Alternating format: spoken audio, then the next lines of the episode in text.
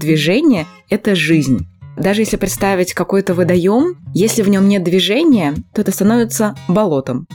Иногда отсутствие выбора – это прекрасная возможность сдвигаться еще больше и глубже по пути, который мы для себя выбрали важно окружение, в котором мы себя проявляем. И если есть рядом компания людей, с которыми у нас есть одинаковые устремленности или одинаковая какая-то задача, то благодаря окружению мы, в принципе, можем открывать и понимать, что вот это мои большие плюсы. Хоть и внешне, или обществом, или в каких-то других сферах это может казаться совершенно не плюсами, а какой-то не очень неприятной чертой характера.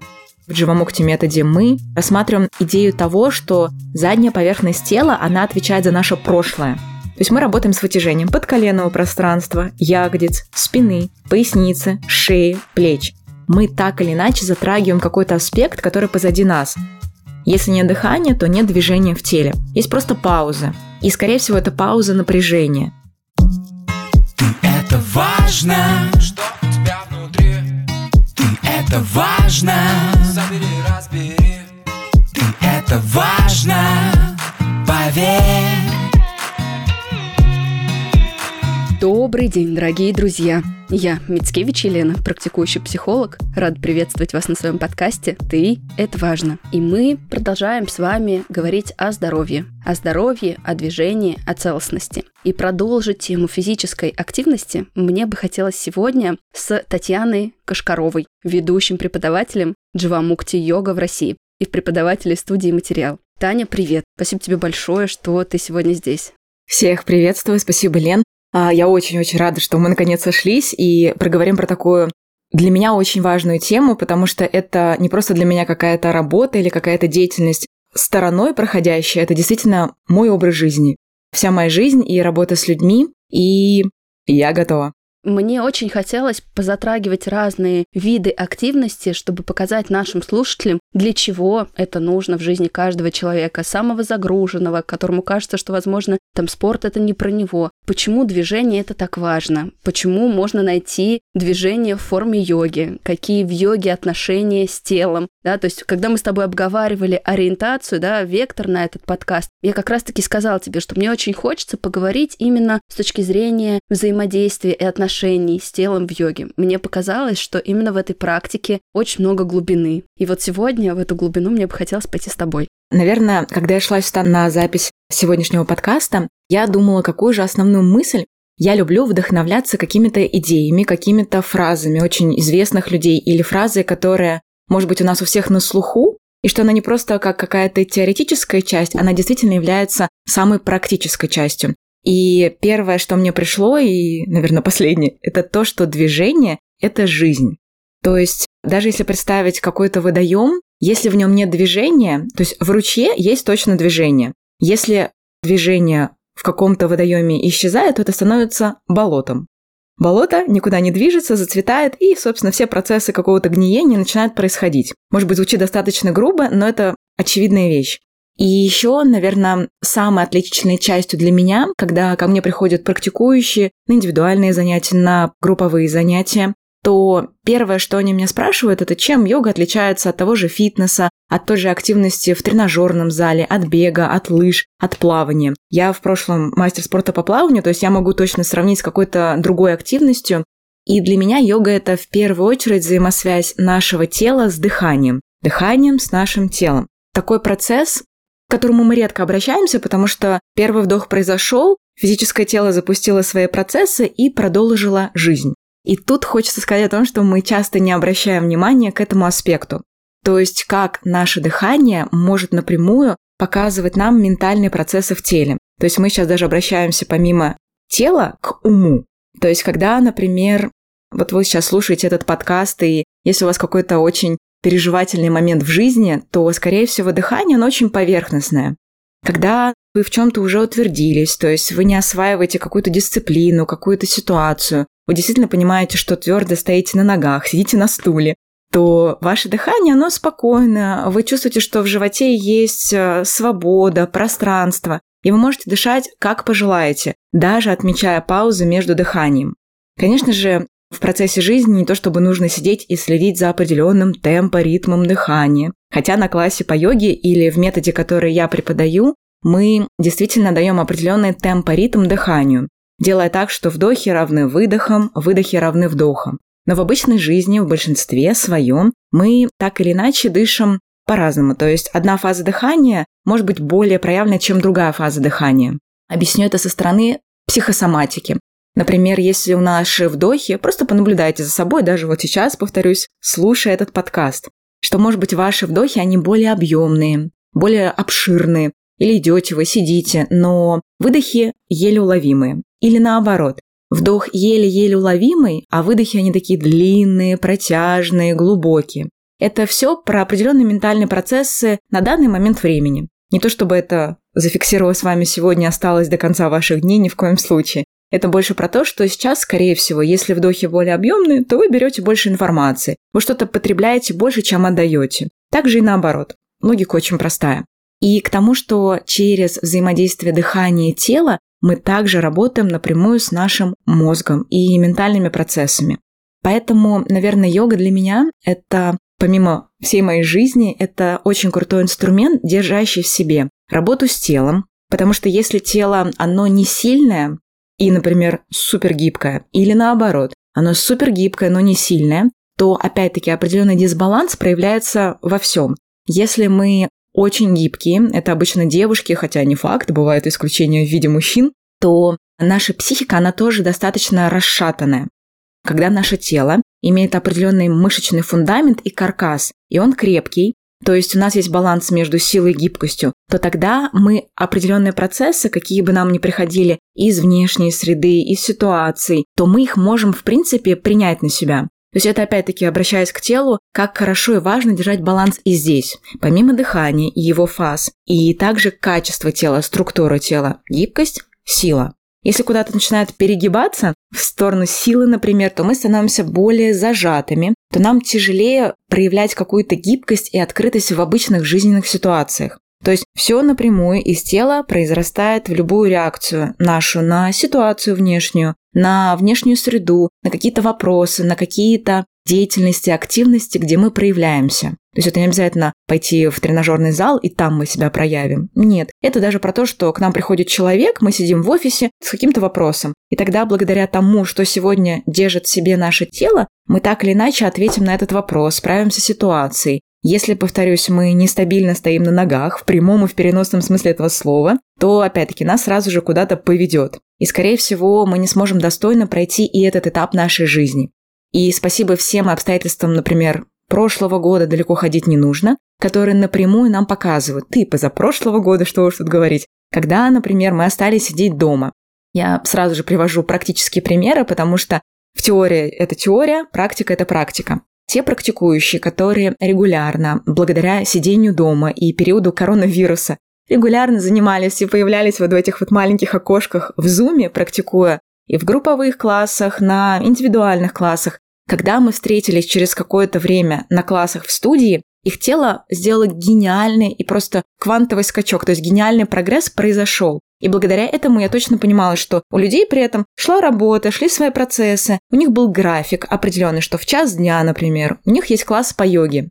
Они занимались, шли делать дальше свои дела. Благодаря тому, что есть определенный график дня, человек не спал слишком много, человек не переедал. У него была привязка. В час дня мне надо быть с пустым желудком, более-менее в таком легком состоянии. И, соответственно, после этого класса он уже идет и продолжает делать свои дела, какую-то рутинную или рабочие процессы. И для меня это тоже был определенный индикатор, очень явный того, как йога здесь была поддержкой, была фундаментом и опорой для многих людей.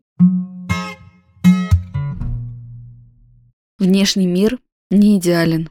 В нем много суеты, напряжения и воздействия негативных внешних факторов. Чтобы при этом сохранять стабильное и наполненное состояние, нам нужны рутинные привычки. Для здоровья психики регулярная психотерапия, дневники чувств, практики осознанности. Для здоровья тела регулярные пешие прогулки, зарядка, йога, практики дыхания. Все это помогает расслаблению, очищению организма и укрепляет его защитные функции. Наша кожа не исключение. Она точно так же сталкивается с воздействием множества факторов. Ветер, перепады температур, стресс. Чтобы поддержать ее здоровье и ресурс восстановления, сделайте своей рутиной регулярный уход за кожей, а именно ее укрепление и увлажнение. Эффективно позаботиться о коже вам поможет гель-сыворотка Mineral 89 от генерального партнера четвертого сезона марки дермокосметики Виши. Mineral 89 содержит рекордную концентрацию термальной воды Виши, которая помогает нормализовать pH-баланс кожи и укрепить ее защитный барьер, а также гиалуроновую кислоту натурального происхождения высокой концентрации, которая увлажняет кожу и предотвращает потерю влаги из эпидермиса. Кстати, врачи-дерматологи утверждают, что увлажнение – необходимый этап ухода за кожей до и после тренировки. Во время занятий спортом или йогой кровообращение усиливается, мы активно потеем, влага испаряется из эпидермиса, реагируя на усиление сухости кожи.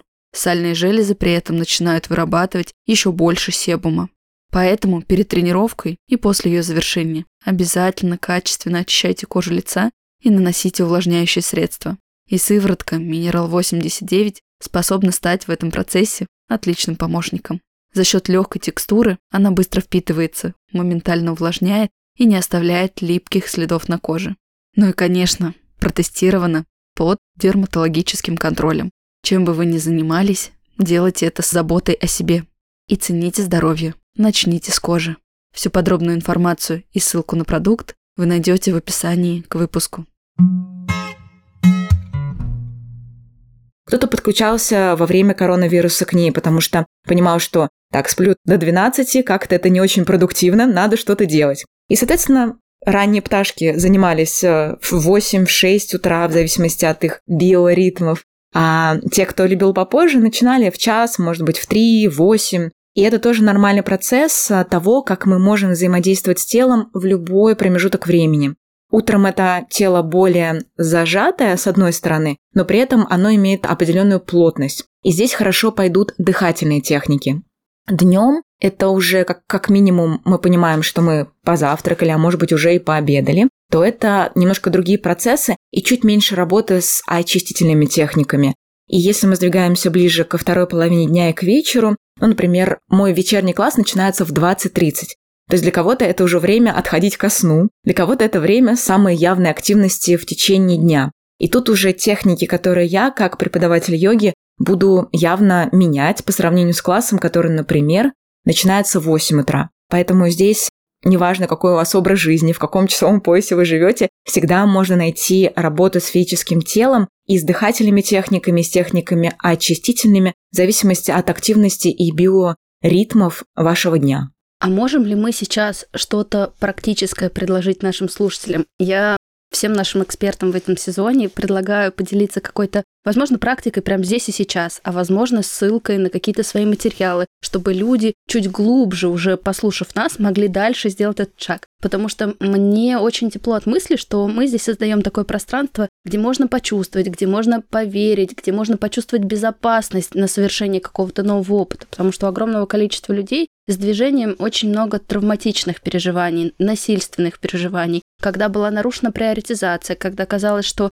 не движение для меня, а я для движения, да, формировалось какое-то должествование и боль. И ты сейчас говоришь очень такие здоровые, теплые вещи, от которых мне, да, в самой внутри становится спокойнее. И очень хочется подхватить вот эту волну и показать, а что можно? А что можно универсальное найти для сов и для жаворонков? Или можно что предметное как-то сориентировать и предложить сделать людям? Спасибо за этот вопрос. Я точно поделюсь ссылкой где есть достаточно простые комплексы. Они записаны нами в студии, в материале, разными преподавателями. Там есть как более короткие видео, так и более длинные, в зависимости от опытности, опять-таки, и желания. То есть отжиматься упал, отжался сейчас не будет. Для кого-то радость, для кого-то, кого-то нет. Но к тому, что вот сейчас просто сядьте и прикройте глаза, ну, чтобы как минимум выключить для себя внешний аспект. Отметьте положение ваших ступней, ладоней, и сейчас начните наблюдать за естественным дыханием тела. Весь фокус направляю к кончику носа. И хочу отметить, что наблюдение за дыханием – это точно не его контроль или удлинение, укорочение циклов дыхания, а просто наблюдение. Если возникают естественные паузы между вдохами и выдохами, то позвольте им также быть. И постарайтесь в том положении тела, в котором вы сейчас находитесь, остаться неизменными. чтобы не зачесалось, не нужно было поправить. Просто позвольте себе 2-3 минуты остаться неподвижными. Можно уже отметить, как приходят мысли или внешние звуки начинают стучаться, давая ассоциацию с чем-то. Постарайтесь возвращаться к кончику носа и к естественному дыханию тела. И мы с вами добавим произношение слов на это же дыхание. На каждом вдохе произнося про себя, ментально фразу принимая, выдох, отпускаю. Каждый вдох, принимая, выдох, отпускаю принимая те условия, где мы с вами оказались. Принимая все звуки, запахи, изменение температуры тела. Отпуская посторонние мысли и отпуская желание идти за мыслями, которые по-прежнему продолжают приходить в голову. Вдох, принимая. Выдох. Отпускаю. Постепенно завершите этот процесс. Просто отметьте, как сейчас. Тело, ощущения, мягкость живота, отсутствие вообще любых ощущений, что тоже может быть. И открывайте глаза, если вдруг еще не открыли. А я к тому, что просто наблюдение за собственным дыханием, тут же присев, мы буквально побыли там 2-3 минуты, дало определенное состояние. И с этим можно очень круто работать, в том числе разными типами дыхания. Работаем ли мы дыханием через нос, работаем ли мы дыханием через рот. Это тоже дает определенное состояние сознания, определенное состояние работы ума. А добавляя к этому физику тела, мы точно можем отмечать, насколько сегодня та или иная практика и работа с физическим телом нам доступна, ну, то есть, например, если мы что-то делаем телом и понимаем, что дыхание только учащается, то есть оно только нагнетается, то, скорее всего, та нагрузка, которую мы для себя сейчас берем, она пока over наших возможностей, то есть выше наших возможностей, что просто немножечко сбавить ее, но продолжить с ней работать, позволяя телу усваивать. Дыхание будет здесь прямым индикатором. Как и наоборот, если мы понимаем, что в процессе практики, а такое мы можем отметить, наше дыхание наоборот замедляется, и к концу практики у нас, в принципе, может быть отсутствие желания вдыхать и выдыхать. Такое возникнуть. Тогда, скорее всего, те процессы, которые мы либо уже наработали с работой тела, дыхания, взаимодействия, то эта практика нам была как раз по плечу, и регулярность процессов, она нарабатывается этой глубиной. Я точно принимаю ту расслабленность и тепло, которое сейчас у меня у самой разливается по телу. А еще мне очень приятно от мысли, что слушатели подкаста, которые двигаются по этому сезону, выпуск за выпуском, могут увидеть такой случайный, но не случайный сговор в кавычках от экспертов, которые с разных сторон говорят об одних и тех же вещах. Сомнолог, реабилитолог, эмоциональной регуляции, физическом движении. Мы говорим везде с разных сторон про одно и то же. Что тоже, например, дыхание, казалось бы, очень простой инструмент. Но это просто фундамент, да, первое, что мы можем как-то контролировать и замечать. И да, это запускает парасимпатическую нашу нервную систему, часть вегетативной нервной системы, и помогает нам успокаиваться, помогает нам подключать те отделы мозга, которые помогают накапливать энергию, запасаться спокойствием, включать расслабление. И это маленькое телодвижение, но большая осознанность, которая позволяет это телодвижение совершить, это уже большая точка внутренней опоры для того, чтобы быть в контакте с собой, со своими переживаниями. Мне очень понравилось, как ты сказала, что наблюдение не равно контроль. У нас как будто бы, правда, очень много контроля по отношению к своим мыслям, к своим чувствам и к телу в том числе. И он мешает нам чувствовать свою силу и плыть по этой жизни. Вот что ты можешь сказать про контроль, как ты с ними работаешь в практиками со своими клиентами и учениками? Ведь это же правда такой большой камень, который мешает плыть. Ну, начнем с того, что, конечно, контролировать мы в этой жизни вряд ли что-то можем, и нужно просто принять это как факт. Часто мы думаем о том, что мы можем очень многое контролировать, но на самом деле практически ничего мы не можем контролировать. У нас есть определенный выбор, то есть у нас есть выбор из трех, да, здесь мы можем выбрать один из трех, но проверьте, он уже достаточно ограничен. И просто это надо принять как факт, потому что если взять немножечко такой эзотерический аспект, и все-таки, наверное, я-то как представитель йоги должна его коснуться, то, в принципе, наша жизнь, она предопределена. Наша судьба предопределена, рождение в определенной семье, рождение в определенной стране. Оно задает нам определенные уже рамки или ограничения. И думайте, что ограничение – это то, что вас уже ограничило, не дает вам сдвигаться дальше. Просто относительно того, как мы в этих рамках можем себя проявлять и развивать, мы точно можем понимать, куда же мы сдвигаемся. Иногда отсутствие выбора – это прекрасная возможность сдвигаться еще больше и глубже по пути, который мы для себя выбрали. Или то, что нами было уже предопределено, может быть, в прошлых жизнях, в этой жизни, родителями, семьей, образованием. Потому что именно родившись, например, в этой стране, мы получаем определенные устремления, мы получаем определенные ценности. Мы получаем опыт э, видения снега. Сегодня узнала, что две трети земного шара не видели никогда снега. Когда сказали, что там снег пошел, я подумала, ну как же так, ребята? Вот к тому, что мы видим снег, мы можем ходить по сугробам. То есть отчасти сделали мы этот выбор, чтобы ходить по сугробам зимой? Наверное, нет. Сделали другой человек не видит никогда снега? Тоже нет.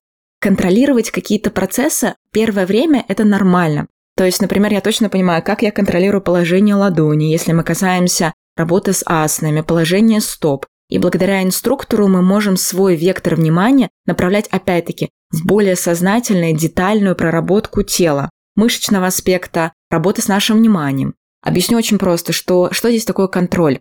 То есть сначала, если вы не так давно занимаетесь физическим телом, то Выйдя на коврик или приходя в тренажерный зал, у нас есть миллион внешних объектов, которые приковывают внимание от нас куда-то вовне. И тут хочется обратиться к тому, что хочется именно сначала вовнутрь направить собственное внимание, а потом, благодаря какой-то уже внутренней силе, опоре, мы можем работать и с внешними объектами в том числе, и они не будут нам какой-то помехой вообще никакой.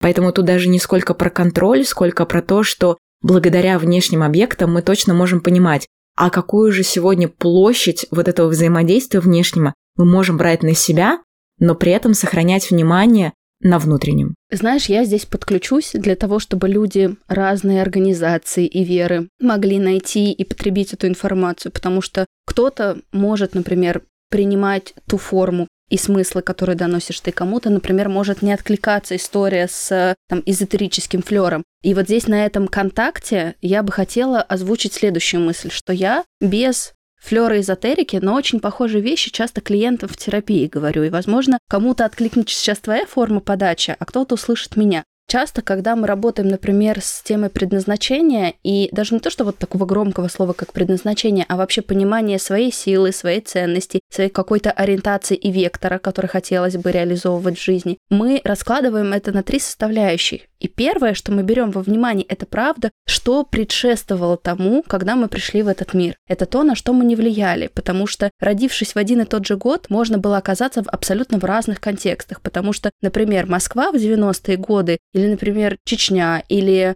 Татарстан или Якутия. Это вообще четыре разных контекста, в которые приходили люди. И помимо этих контекстов внешней среды накладывался еще социальный слой, накладывалось еще какое-то состояние семьи, потому что даже в одной и той же семье, даже с одними и теми же родителями, у нас не одни и те же родители. Я это говорю как человек, у которого есть младший брат и сестра с очень большой разницей. И тот контекст, та среда, в которую пришли мои брат и сестра, у них практически там минимальная разница. И, например, я дитя 90-х, это вообще разные предопределения. Соответственно, это разные возможности, разные бенефиты и те самые ограничения, которые ты называешь. Да? Это то, что нам дано по факту рождения вопрос, как мы с этой информацией будем обходиться. Многие люди, когда соприкасаются с этой историей, держат в болезненном таком фокусе восприятия только вот эту тему ограничений и то, на что они повлиять не могут. И им действительно эта сфера кажется очень большой, очень давлеющей и объемной. Но вообще-то то, что нам как будто бы малое остается доступным, в этом огромное количество потенциала и ресурса. Главное занырнуть, главное увидеть, что то, на что я могу повлиять вот в этом малом выборе, это уже что-то важное и ценное для меня. И когда мы, опять же, продолжаем развивать эту тему, замечаем, что да, что-то предопределено, но в этом предопределено мы делаем какой-то выбор, проявляем какой-то характер, и этот выбор, который мы совершаем, тоже каким-то образом нас описывает, это уже большие точки опоры и знания про себя. Да, то есть я здесь с тобой абсолютно соглашусь о том, что эти ограничения, как раз-таки являются очень-очень крутыми нашими направляющими. То есть у меня сразу же в голове вырисовывается такая э, нить алгоритма. Если да, если да, и сюда, если нет, то нет, то вправо, влево, вниз, если так, то так, если так, то так. И, конечно же, тут важно понимать, наверное, в первую очередь, ты как психолог точно понимаешь, что вот это вот ограничение, действительно оно ограничение, так это же огромная возможность, понимая того, что вот сейчас я здесь, у меня есть возможность действовать благодаря этим условиям. Тут, наверное, еще хочется сказать, очевидно, верно ты отметила, что мы все родились совершенно не одинаковыми во всех вопросах. То есть, да, у нас есть две ноги, две руки, голова, два глаза и подобное тому. Но мы абсолютно все разные. То есть, общаясь, не знаю, если взять 10 человек одного возраста, выросших, может быть, даже примерно в одной локации, но они будут совершенно говорить разным языком. Даже если они учились в одной школе, они будут совершенно по-разному переваривать информацию извне. Кто-то больше переводить на себя, кто-то иметь больше предрасположенности к одним дисциплинам, к другим, к третьим. Я думаю, мы все это прекрасно наблюдаем в окружающем мире, и это прекрасно, что мы все такие разные. И благодаря вот этой нашей разности мы можем действительно открывать мир по-разному, видеть его по-разному. То есть, если мы посмотрим держа стакан в руке, на этот стакан, то мы все увидим в нем разное. Кто-то увидит вот эту огранку, кто-то увидит воду определенного состава, кто-то увидит подставку, кто-то увидит целую картину, которая составляет этот стакан с водой. И благодаря этому всему эти ограничения не могут восприниматься действительно как ограничения, а могут быть как огромные возможности. И тут в том числе склад ума опять-таки определяет наше видение. И благодаря, наверное, всему этому, я думаю, ты согласишься со мной, кто-то из нас более склонен к каким-то депрессивным аспектам, кто-то более склонен к каким-то максимально позитивным аспектам и по жизни так и шагает. То есть у кого-то с лица улыбка никогда не сходит, кто-то, наоборот, все время ходит очень хмурым. И это не потому, что у кого-то плохая жизнь, а у кого-то ужасная жизнь. Это к тому, что мы, в принципе, те же самые ситуации видим уже совершенно с разных сторон, первоначально. Главное здесь, по мне, так это понять свои сильные стороны. То есть, да, если у нас есть определенные, например, возьмем сразу же ситуацию, как говорится, поинтересней. Если у нас сразу же есть первоначальная какая-то привычка видеть мир с какой-то депрессивной стороны, то стараться сделать это своим benefits, то есть понимать, что так, благодаря тому, что я, например, не ведусь на какие-то эмоциональные аспекты, то есть я не реакцию проявляю, а действие. То есть, скорее всего, этот человек менее проявляется в реактивности. То есть есть эмоция, есть реакция. Обычно такой человек, который все время как энерджайзер, бегающий по пространству, он сразу же проявляет свою реакцию, и благодаря этому, может быть, не видит определенные ключи, пути или решения каких-то задач. То есть он больше отвлекается так поверхностно. Тут надкусил, там надкусил. Это тоже прекрасно. У этого человека проявлены определенные качества и они являются его вот этими бенефитами, скажем так. А человек, который такой более в себе, он вообще видит мир с другой стороны. Он может, наоборот, копать на 10 уровней вниз, в том плане, что в глубину. То есть вниз это не обязательно вниз, это в глубину. К тому, что и действительно, благодаря тому, что эмоции не проявляются вовне, внешне мы видим одну картину, абсолютно отсутствующее выражение лица. Но на самом деле там идут такие глубинные процессы. И тут я, наверное, точно добавлю, о том, что важно окружение, в котором мы себя проявляем. И если есть рядом компания людей, с которыми у нас есть одинаковые устремленности или одинаковая какая-то задача, это может быть короткий промежуток времени, так и промежуток длиной в 20 лет и подобное тому, то благодаря окружению мы, в принципе, можем открывать и понимать, что вот это мои большие плюсы. Хоть и внешне, или обществом, или а в каких-то других сферах это может казаться совершенно не плюсами, а какой-то не очень неприятной чертой характера. И просто я точно скажу про себя, проживая этот опыт каждый день, что мое окружение, оно мне дает очень многое. И часто мои практикующие спрашивают меня о том, что вот йога появилась в моей жизни. Я думаю, это сейчас откликнется многим. И тут, значит, я начинаю понимать, что каждый день я хожу на йогу. И ценности начинают меняться. То есть это уже не чем-то наполнить свой желудок, это уже какая-то большая легкость в теле. Если мы, очевидно, обращаемся к телу и к его запросам. Сначала они такие явные, потом постепенно мы отмечаем, что какая-то, скажем так, вредная еда, тут я ни в коем случае не буду никаких советов давать про еду, я думаю, есть более уважаемые люди и более как говорится, авторитетные, которые дадут советы по еде, по питанию. У нас были уже выпуски про, про, про питание, да. Прекрасно. Я к тому, что каждый выберет сам еду для себя, но мы начинаем отмечать, что э, становится меньше желания есть какую-то тяжелую пищу. Может быть, убирается желание есть мясо, возможно, какой-то молочные продукты, рыбу. Возможно, повторюсь. То есть у нас у всех есть своя первоначальная конституция. Это если обратиться к юрведе, к медицине, где какие-то продукты для нас являются ключевыми. Поэтому тут, что все должны быть веганами или вегетарианцами, я ни в коем случае не могу бить себя в грудь, потому что, проживая опыт, вижу, как многие от веганства возвращаются к вегетарианству или начинают добавлять в пищу яйца, рыба, и у них качество жизни становится лучше. Но я к тому, что благодаря определенным привычкам раз в день йога, у вас возникает совершенно другое желание употреблять еду и пищу, насыщать себя другими продуктами, другим качеством продуктов. Постепенно отсюда мы начинаем сдвигаться к тому, что, возможно, меняется алгоритм и распорядок вашего дня. Есть желание встать пораньше, может быть. Может быть, желание лечь пораньше. То есть, опять-таки, может быть, направить свой вектор, осваивая какую-то асану или форму, то в течение дня делать что-то, что рано или поздно нас к этой форме приводит. Или просто ограничиться, понимая, что в студии я занимаюсь йогой, вне студии я этим не занимаюсь. Это может касаться любой физической активности. Йогу привожу просто как пример. Потом постепенно мы отмечаем, что у нас может меняться окружение. То есть те люди, с которыми мы раньше проводили вечерами в ресторанах, до ночи сидели, Повторюсь, я ничего против этого не имею. Вы каждый сам выбирает для себя какие-то задачи, цели, устремленности. Но мы постепенно отмечаем, что это как будто бы какая-то трата времени. То есть хочется каким-то смыслом наполнять каждое действие. То есть, например, я лучше сделаю вот это, чем я сделаю вот это. И тут каждый из вас приведет себе сам пример. Я просто сейчас очень грубо прошлась по основным. И я как человек, который в свое время поменял три раза стопроцентно свое окружение, могу сказать что точно, да, это не самая простая вещь, особенно когда ты переезжаешь в другой город, в другую страну, или когда ты понимаешь, что определенное окружение, которое формировало тебя сейчас, ну, как будто бы становится неактуальным. Здесь важно принять определенную установку для себя, что да, так и есть, признать это и понять, что ну, есть уже другое окружение, пусть оно не такое пока большое, не такое проверенное годами, но мы уже в нем находим намного больше источников информации, намного больше каких-то интересных процессов, каких-то собственных э, процессов для саморазвития, или действительно понимаем, что нам в этом окружении, когда мы садимся, нам действительно комфортно, нам интересно, нам весело, нам все понятно. И другое окружение, ну, просто становится сначала более редкими встречами, а в какой-то момент мы понимаем, что в другой компании нам пока интересней. И тоже, опять-таки, это может быть временная история, это может быть история, которая перерастет в роман во всю жизнь, как говорится, самим собой в первую очередь, потому что именно наши запросы определяют то, к кому мы сегодня обратимся. Как инструктор по йоге, как коуч, как какой-то человек, который расскажет нам, что же нам есть, нутрициолог или врач, доктор медицины.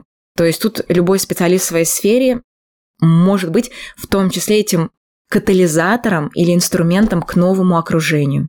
Мне сейчас, знаешь, как-то очень так миролюбиво внутри, что, казалось бы, мы два человека из абсолютно разных миров можем находить эти точки контакта. Я знаю, что вот ты сегодня про это говорила, что каждый найдет свою форму, каждый найдет свои примеры, да, каждый найдет какой-то свой голос, который будет ему доступен и откликаться. Но мне очень тепло от того, что мы можем ткать это содружество. Я очень часто сталкиваюсь в психологии, что некоторые мои коллеги надевают такое белое пальто и сами попадая в когнитивные искажения, там, черное или белое, дихотомическое мышление, какие-то способы мироощущения отрицают и, более того, навешивают какие-то ярлыки ту же эзотерику, ту же, там, не знаю, астрологию, там, аюрведу и так далее, и так далее. Форм может быть много. Мне, например, не все откликается, то, что ты говоришь по каким-то идеям. Но при этом мне очень интересно с тобой, мне очень тепло. Я чувствую огромное количество энергии на то, чтобы найти какое-то пересечение и попробовать звучать так, чтобы ткать единый посыл. Ткать посыл контакта с собой, ткать посыл понимания того, чтобы можно и нужно ориентироваться на себя,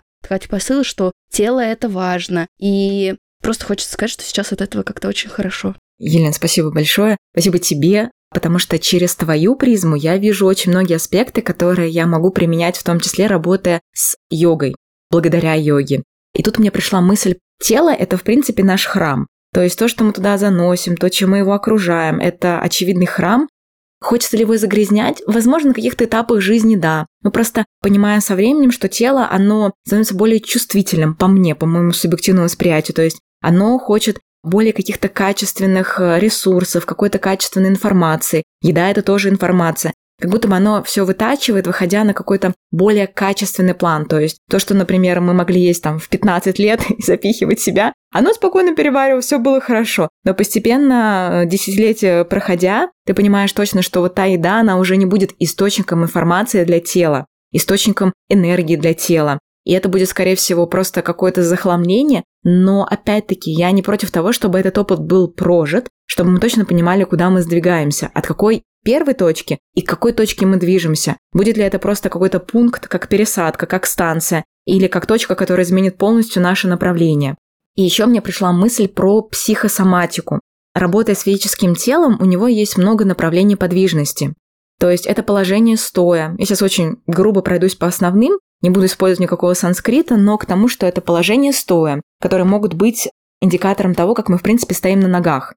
Перекосы в этом положении тела, то есть наша обувь индикатор того вообще, на какой ноге мы ходим, и какой ногой мы ходим, и как мы распределяем вес. То есть это направление наклона вперед, где здесь, в нашем методе, в Дживамукте методе, мы рассматриваем идею того, что задняя поверхность тела, она отвечает за наше прошлое.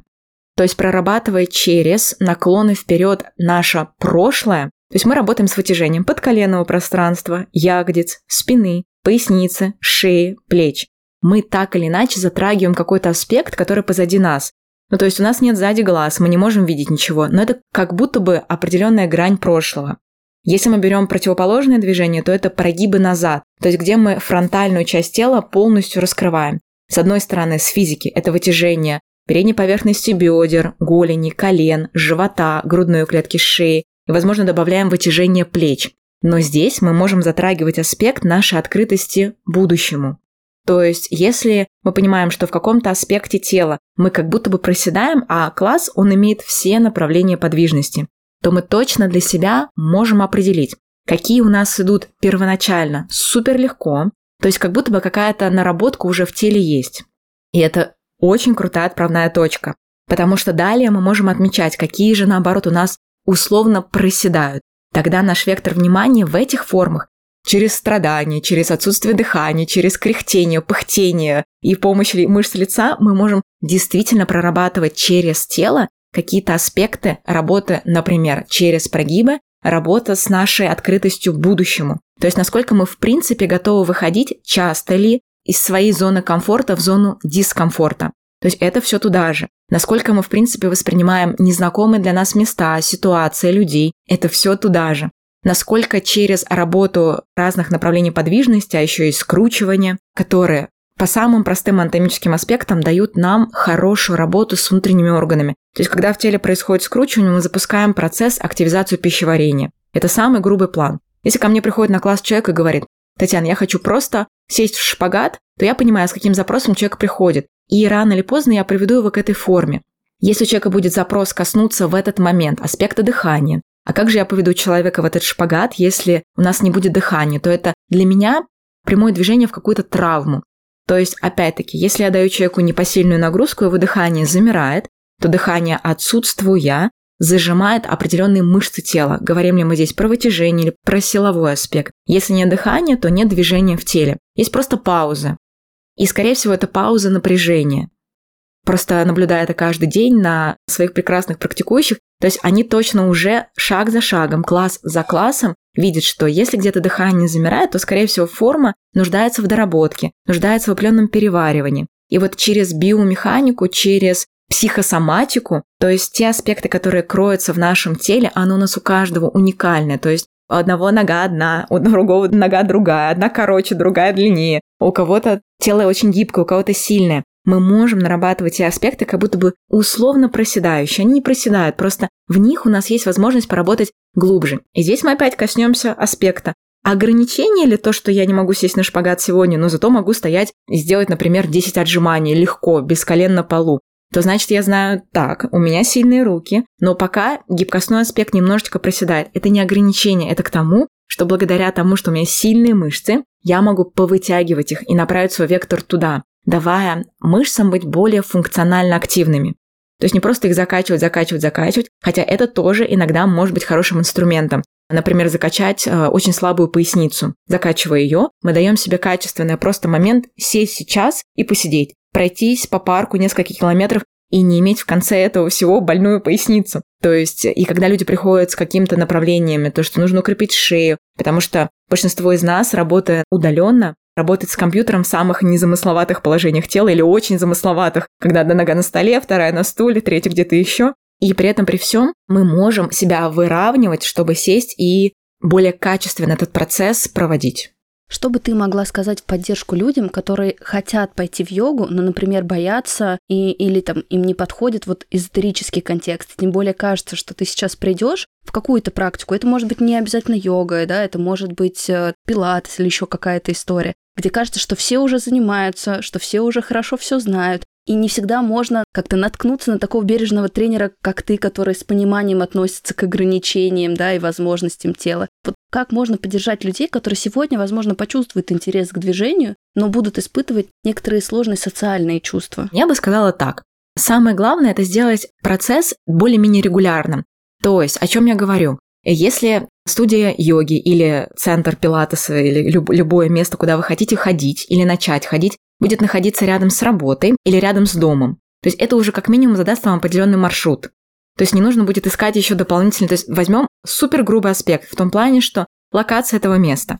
Во-вторых, я бы, может быть, поговорила с ребятами, которые уже чем-то занимаются, Потому что мы можем попробовать одну активность, вторую, третью, и понять, насколько нам подходит кардио нагрузка, или нам больше хочется где-то присесть, пойти на классы медитации. Это тоже очень важно. И тут мы можем пробовать смело. Я расскажу несколько историй, возможно, какая-то из них вам откликнется. Один человек мне сказал, что в свое время он просто зашел на сайт студии, вот Окей, нашел в первую очередь студию, которая ему подходит, потому что он работает в соседнем здании. Нашел первый шаг сделан. Сняли сопротивление, то есть, да, то есть э, стараемся сопротивление опять же в ресурс направлять. Да, слушайте, вы можете посмотреть э, какие-то локации, может быть, э, вам сразу же какой-то судьбой всплывет первая студия, и вы поймете, что «О, она находится рядом со мной, о, у нее такая красивая цветовая гамма». То есть мы же все по-разному воспринимаем информацию. Для кого-то это важно именно сам какое-то дизайнерское решение в студии или отсутствие всего лишнего. То есть полностью серые стены, полностью отсутствие отвлекающих моментов, какой является, например, студия йоги материалы. То есть мне она лично подходит полностью по всем аспектам, что нет вот лишних каких-то украшательств, но есть работа с самим собой, не отвлекающая внимание в сторону. Но, повторюсь, у вас может быть свои интересы, и позвольте им быть. Для кого-то увидеть дизайнерское кресло в студии – это важный аспект, поэтому человек приходит туда из раза в раз. Для кого-то увидеть любимый бренд воды, которую он выпьет после класса, это тоже важный аспект. Пожалуйста, не стесняйтесь этих аспектов. Если для вас это срабатывает, как первый шаг, чтобы прийти куда-то, пусть будет так. Если рядом есть любимый ваш ресторан, пусть будет так. Зато после класса вы пойдете в ресторан и как-то себя тем самым похвалите, дадите себе маленький десерт после класса. И дальше, второе, это, наверное, записаться на класс. И вот тут вот я проведу несколько историй того, как практикующие, которые ко мне ходят сейчас регулярно, Просто заходит на сайт и видит фотографию преподавателя. Наверное, важно, чтобы фотография была. Это больше, наверное, обращаясь к людям, которые организуют подобные места. Человек просто увидел мою фотографию и решил, вот мне сюда надо. Я не слышала других историй, что, может быть, человек увидел мою фотографию и подумал, так, вот точно вот к этому инструктору я бы не хотела попасть. И это абсолютно нормальная история. То есть мы же тоже по внешнему виду, мы визуалы. В дальнейшем мы можем развивать качество аудиала или тактильных аспектов. Но в первую очередь мы видим картинку, нам она либо нравится, либо не нравится. Поэтому будьте здесь смелы посмотреть смело. Так, угу, это нравится, это не нравится, все. Не понравилось, пошел в другое место, но смело пошел или, или пошла, соответственно. Здесь, если вы уже нашли по картинке или по каким-то другим аспектам инструктора, приходите смело на класс, выберите время, которое вам подходит. Кто-то любит менее заполненные пространства, кто-то любит очень заполненные, где определенный поток класса выстраивается. Когда рядом с вами плотненько кто-то рядом кряхтит, потеет, это тоже прекрасно. Или вы любите более индивидуальный подход, тогда, наверное, самым простым шагом будет записаться первые два-три раза на индивидуальное занятие. Если, опять-таки, финансовый аспект позволяет, и вам это комфортно, тогда вы чуть побольше узнаете о себе, и придя на групповой класс, вы будете более уверенно себя чувствовать. А о дальнейшем выстраивать для себя по расписанию 2-3 раза в день подобную активность, чтобы это не было таким праздником жизни. Я ходила на начальных этапах на йогу где-то раз в 2-3 месяца. Скажу почему. У меня была определенная наработка с телом, возможно, это вам тоже откликнется или абсолютно не откликнется. И я, сходив на класс, в дальнейшем каждый день делала эту технику дома. Я вставала рано утром, само вставалась, и я просто все, что я запомнила с класса, делала каждый день по 2-3 часа дома. Вот просто повторяя все, что я делала, не понимая санскритского аспекта, не понимая вообще для чего, что тут напрягается, что тут вытягивается. Я просто это делала. Потом приходила через какое-то время снова на класс, получала новое вдохновение и так продолжала делать. В дальнейшем у меня появилась студия рядом со мной, и я стала ходить туда более регулярно. Соответственно, домашняя практика уменьшилась, но работа в студии, она пошла в глубину. То есть и тут хочется сказать, что если какие-то наработки есть, вы можете этот же опыт перенести на себя или понимать, что, например, ко мне приходят гости и говорят, Татьян, йога у меня только вот в этих стенах или работа с телом, больше ее нигде не хочется, не хочу, не буду. Вот здесь все делаем, дальше я забываю до следующего нашего класса. И это тоже нормальный запрос человека. Главное понимать, для чего вам это, как часто, почему. То есть запрос будет здорово, если он есть. Если пока запрос «просто хочу прийти и попробовать», это тоже запрос. Позвольте ему проявиться и, возможно, развернуться в что-то большее. И если мы берем йогу, то в дальнейшем мы можем аспект работы с телом направить еще в какой-то более тонкий. Например, работа с дыханием. То есть есть отдельные классы только дыхательные. Или работа с медитативными техниками. Но тут, конечно, важно понимать, что без наработки в теле мы, скорее всего, сядем, сразу же скрючимся и будем так сидеть. Поэтому сочетать хорошо и тот аспект, и другой аспект, чтобы вы могли сидеть с расправленной спиной, может быть, пока на блоке, на пледе, и они будут вам хорошими помощниками, чтобы грудь была расправлена, что важно при работе с дыхательными техниками. Поэтому, если нужно сейчас э, получить какой-то импульс, чтобы наконец пойти куда-то, Пожалуйста, вот откройте первую попавшуюся студию рядом с вами, или вы каждый день проходите мимо нее, или это какой-то фитнес-зал, или это какая-то студия пилатеса. Вот сейчас пусть моя инструкция будет направлена именно к вам, чтобы взять и просто хотя бы единожды получить там какой-то первый бесплатный визит или просто попробовать. Потому что пока мы не попробуем, мы ничего не поймем. Оно нам вообще может не откликнуться. И тогда попробуйте сходить еще в другое место, в другую активность. Спросите у кого-то, тот, на чье мнение вы можете опираться. Это будет очень здорово. Или, может быть, попросите друга взять вас с собой на какую-то активность. Есть очень часто пригласительные. Или можете на... Ну, тонко намекнуть своему другу или подруге на 8 марта и на 23 февраля, что «М, «Я всегда хотел сходить на какую-то вот в студию, там еще подарочные сертификаты есть, или ну, то есть, мне кажется, это все очень работает. Главное, чтобы для кого-то нужна компания, а кому-то нужно наоборот пойти полностью одному и понять, что вот это мой храм сейчас, я хожу в эту студию, я не встречаю знакомых, но я работаю с самим собой. А кому-то нужна компания. Пять ковров подряд, и мы вместе потеем на ковриках. Поэтому просто поймите, что для вас сработает. Компанейский вы человек или любите переваривать эту информацию самостоятельно, сам собой, тихонечко, и держать это в таком маленьком секретике для себя и для всех остальных. Ну и в заключение я хочу тебя спросить, как представителя, да, как ведущего преподавателя Дживамукти йоги в России. Зачем можно пойти в это направление? На моем слуху оно не очень распространено, поэтому я не могла тебя не спросить. На самом деле, если бы наш подкаст записывался 10 лет назад, то действительно это очень редкое направление. Редко ли оно где-то в других странах, не могу согласиться, потому что это американское направление достаточно современное. Оно было основано в 1986 году двумя творческими личностями. Они танцоры, и так или иначе очень вот в творческой среде всегда а, вращались. И, например, в Европе, в Америке, откуда направление пошло, студий очень много. Я объясню, почему, скорее всего, многие из вас не слышали, потому что есть такое понятие, как хатха-йога, и она включает в себя вот все, что только можно. То есть есть более узкие направления, которые действительно где-то зафиксировали себя благодаря названию. А хатха-йога – это что-то такое, что ну, вот это же про йогу, хатха-йога. Хотя если брать в глубинном аспекте это понятие, то это вообще не хатха-йога, которую мы практикуем на ковриках. Это йога. Йога, она одна, она работает с телом, она едина. Просто разные направления ставят какие-то нюансы в приоритет. И если мы берем Дживамукти метод, то здесь, по мне, гениальная мысль, которую основатели внесли. Шерон Геннон и Дэвид Лайф сделали так, что присутствие преподавателя на классе, оно не направлено на то, чтобы вы смотрели и восхищались, как прекрасно он все делает. Мне это в первую очередь откликнулось в самом методе. Преподаватель своим присутствием полностью посвящается вам. То есть он вас ассистирует, он вам полностью дает вот эту магию пространства, атмосферу пространства. И ничего не демонстрируя, позволяет вам в себе развивать такой аспект, как аудиальность. То есть вы еще больше не смотрите, что он поднимает свою правую ногу или правую руку.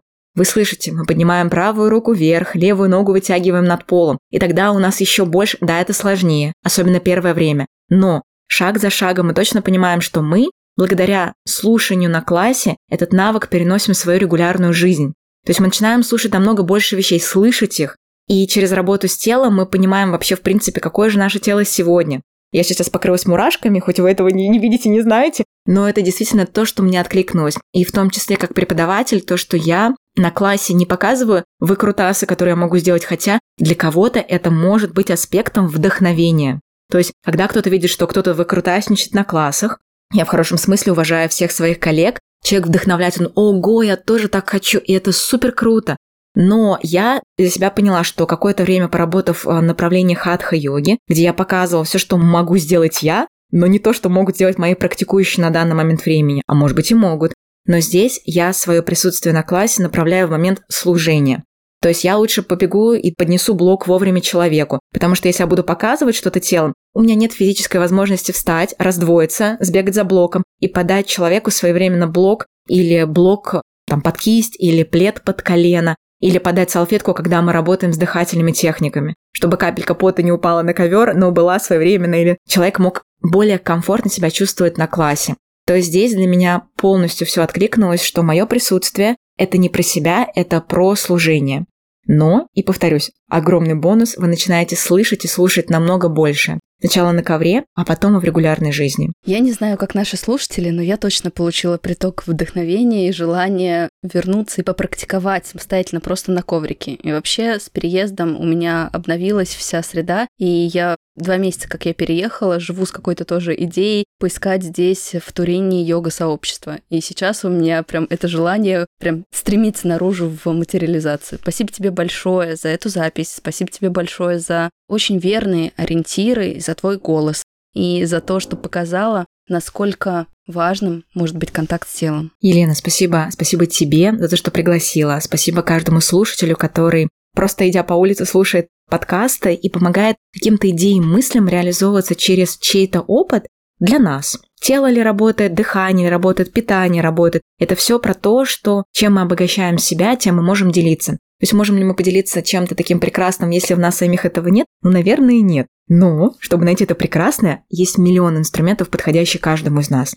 Поэтому, если какие-то мои слова вас вдохновили, я очень рада, и я направлю обязательно ссылки. Они будут, э, скорее всего, привязаны к нашей записи в описании, чтобы вы могли попробовать, попрактиковать разные преподаватели. И самое главное, человек всегда идет на человека. Поэтому будьте смелы искать именно того человека, который своим опытом, своим голосом, своим лицом вас приведет к какой-то активности и улучшению качества тела работы с ним. Благодарю. Благодарю тебя, благодарю наших слушателей. Друзья, не забывайте писать отклики, делиться этим выпуском. А самое главное, помните, вы — это важно.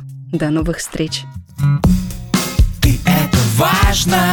С кем тебе по пути? Ты — это важно. Как себя обрести? Открой свою дверь.